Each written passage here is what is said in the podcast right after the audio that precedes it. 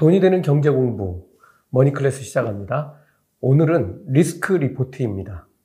음, 그렇지만 리스크에 관한 내용은 아니고 어, 뭐 일부 투자자에게는 리스크일 수도 있겠습니다. 어, 제가 오늘 드릴 말씀은 정반대입니다. 어, 시장의 방향에 관한 말씀을 어, 다시 드리려고 합니다. 어, 사실 이런 얘기는 조심스럽고 맞추기는 너무나 어렵습니다.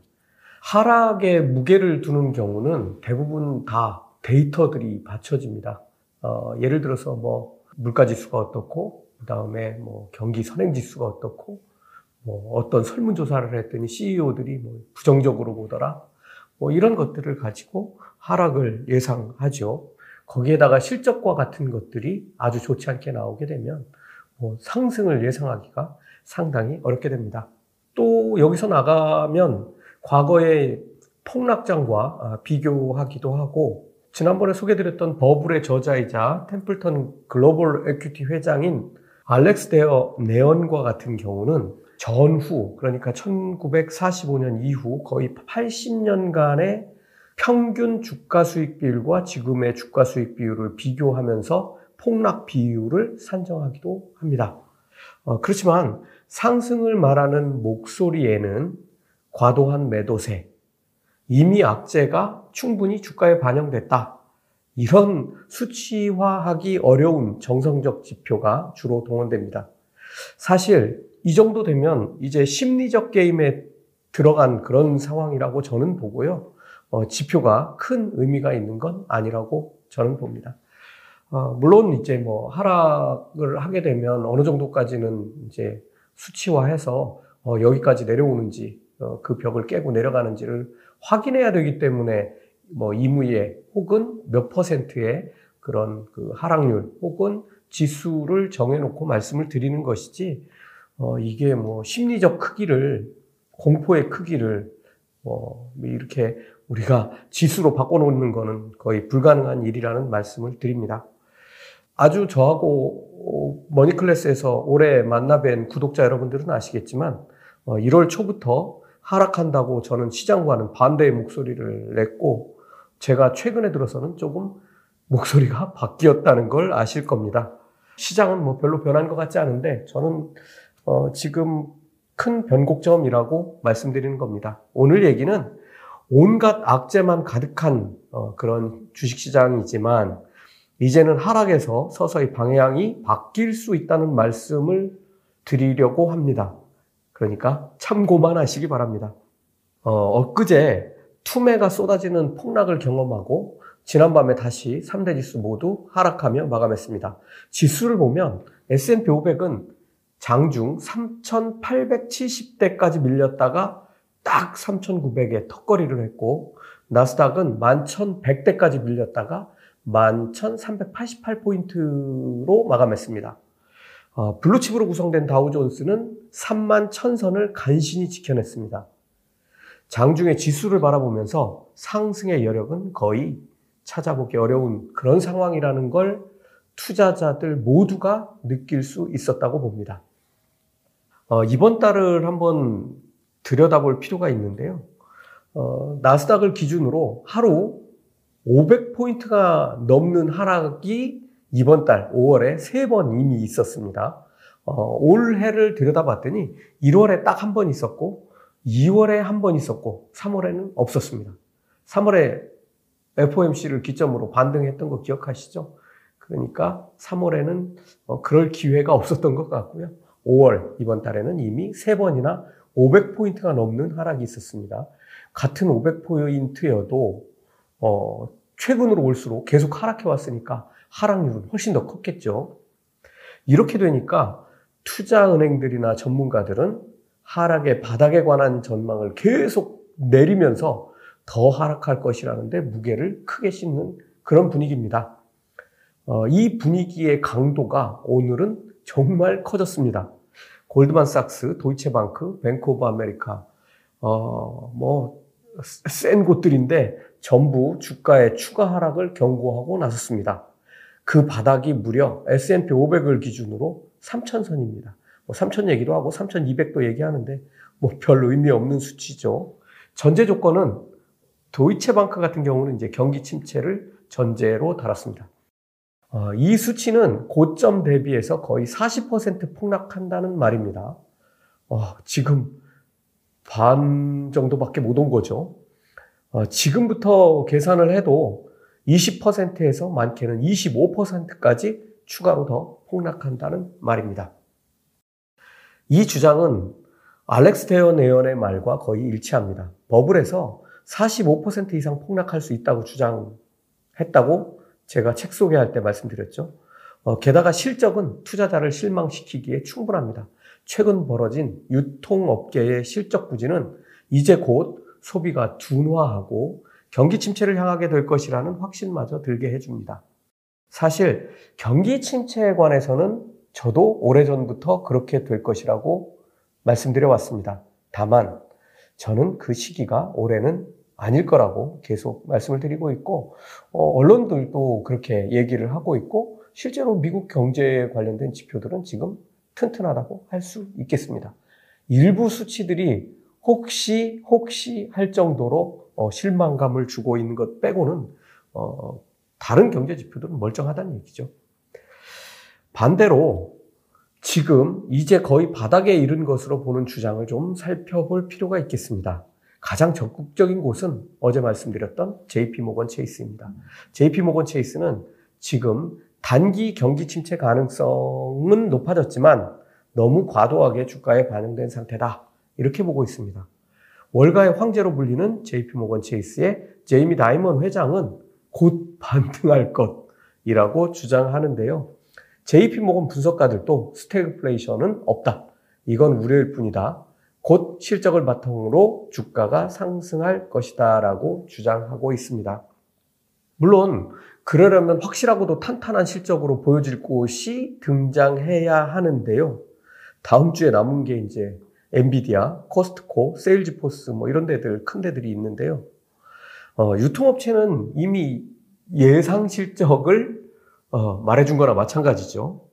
어, 엔비디아가 뭐 좋은 실적을 낼 가능성이 있는데요. 이게 그렇다 하더라도 시장을 바꿔놓을지는 어, 의문입니다. 그러니까 실적으로 완전히 시장이 바뀌려면 시간이 필요하다는 게 제 의견입니다. 그러니까 저는 다른 각도로 시장을 봐야 되는데요. 다른 각도는 이런 겁니다. 지금 가상화폐 시장이 무척 충격을 받고 있는 그런 상황인데요. 계속 정부 당국자들도 가상화폐 시장을 짓누르는 발언들을 하고 있습니다. 어, 주식시장은 돈이 쭉쭉 빠져나가서 채권 시장으로 달려가고 있는 모양새입니다. 거기다가 일반 투자자들도 손실이 눈덩이처럼 부른 데다가 물가마저 치솟아서 지금 쓸 돈이 없는 그런 상황입니다.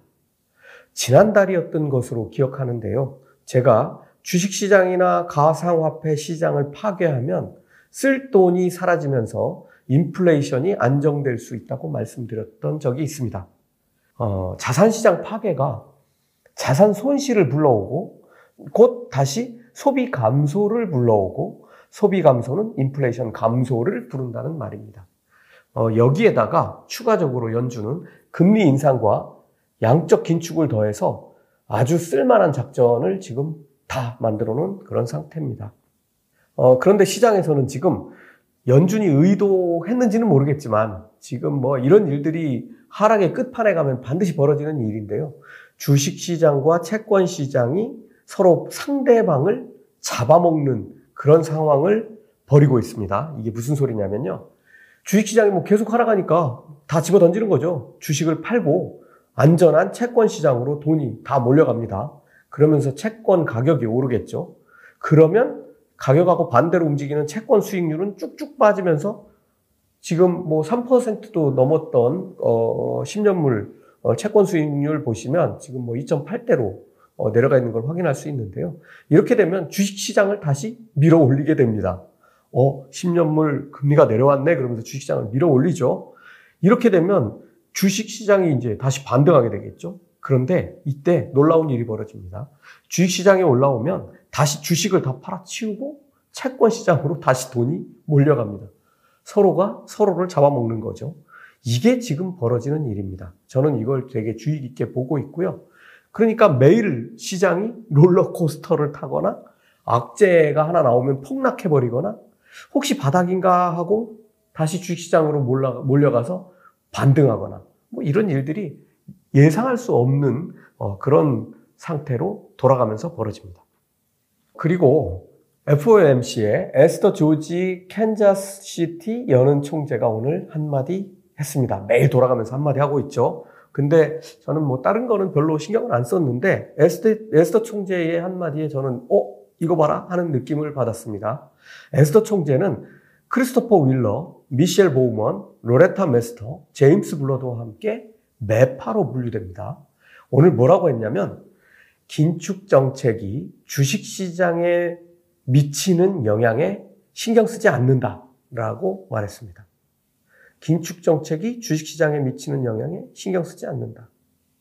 어, 이건 주식 시장이 폭락하든 말든 연준은 갈 길을 가겠다. 뭐 이런 말인데요. 뭐 당연히 이렇게 해석될 수밖에 없죠. 어, 근데 잘 들어보면 시장에다가 협박을 한 겁니다. 어, 연준이 시장을 위해 뭘 할 것인지 기대하지 말라는 어, 그런 말입니다. 어, 그런데 왜 하필이면 지금에 와서 이런 말을 했을까요? 지금 다 투자자들이 넉다운된 이후에 어, 저는 이걸 거꾸로 해석하면 지금 주식시장이 중요한 게 아니라 인플레이션 잡는 게 중요하다. 뭐 이렇게 한 말이지만 어, 결국은 너희 투자자들 박살이 나든 말든 연준은 신경 쓰지 않는다는 말이 되고 이 말을 이미 박살난 시장에다 한 거죠. 그러니까 연준은 주가를 올리는 일은 절대로 할 일이 없으니까 팔 사람은 지금 파세요. 라고 한 말과 똑같다고 저는 해석을 합니다. 제 결론입니다. 상승, 뭐 하락도 그렇지만 뭐 하락에는 뭐 엄청난 수치들이 다 동원되죠. 제 결론에는 수치 같은 건 없습니다. 어, 있다면 지난번 보여드린 MDD가 보여주듯 회복으로 가기엔 멀고도 먼 길이 필요하다입니다. 어, 그 길에는 적절한 수준의 상승 기류와 어, 아마도 한 번의 큰 하락이 더 올 걸로 생각합니다. 어, 적절한 수준의 상승 기류는 지난주 정도부터 말씀드리고 있는 작은 전환점을 말씀드리는 겁니다.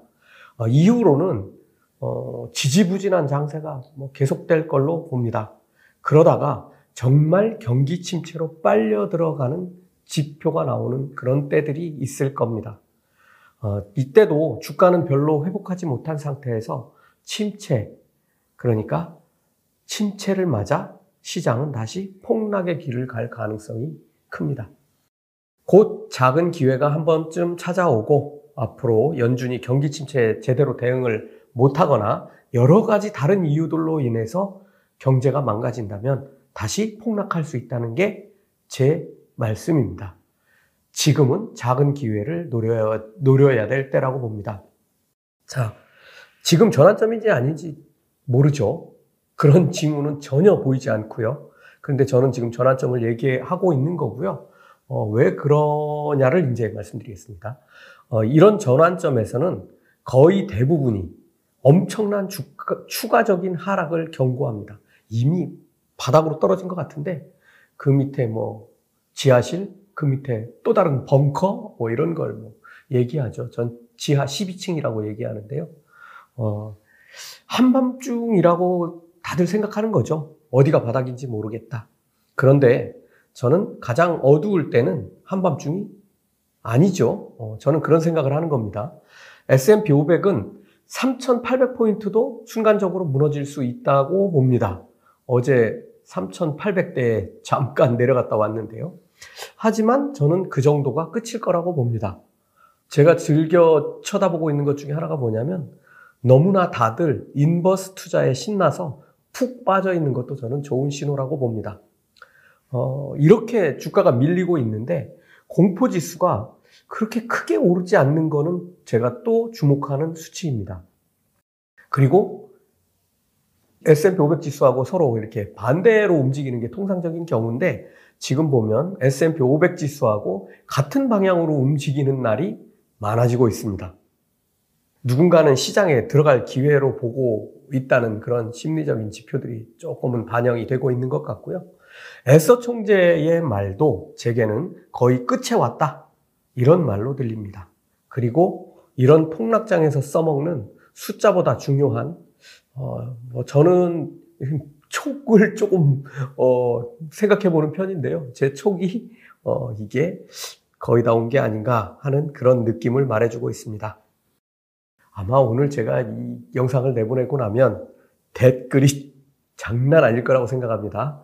어, 뭐제 정신 상태까지 감정하려고 드시는 분도 있을 것 같은데 참고만 하시라고 저도 엉뚱한 소리 해봤습니다.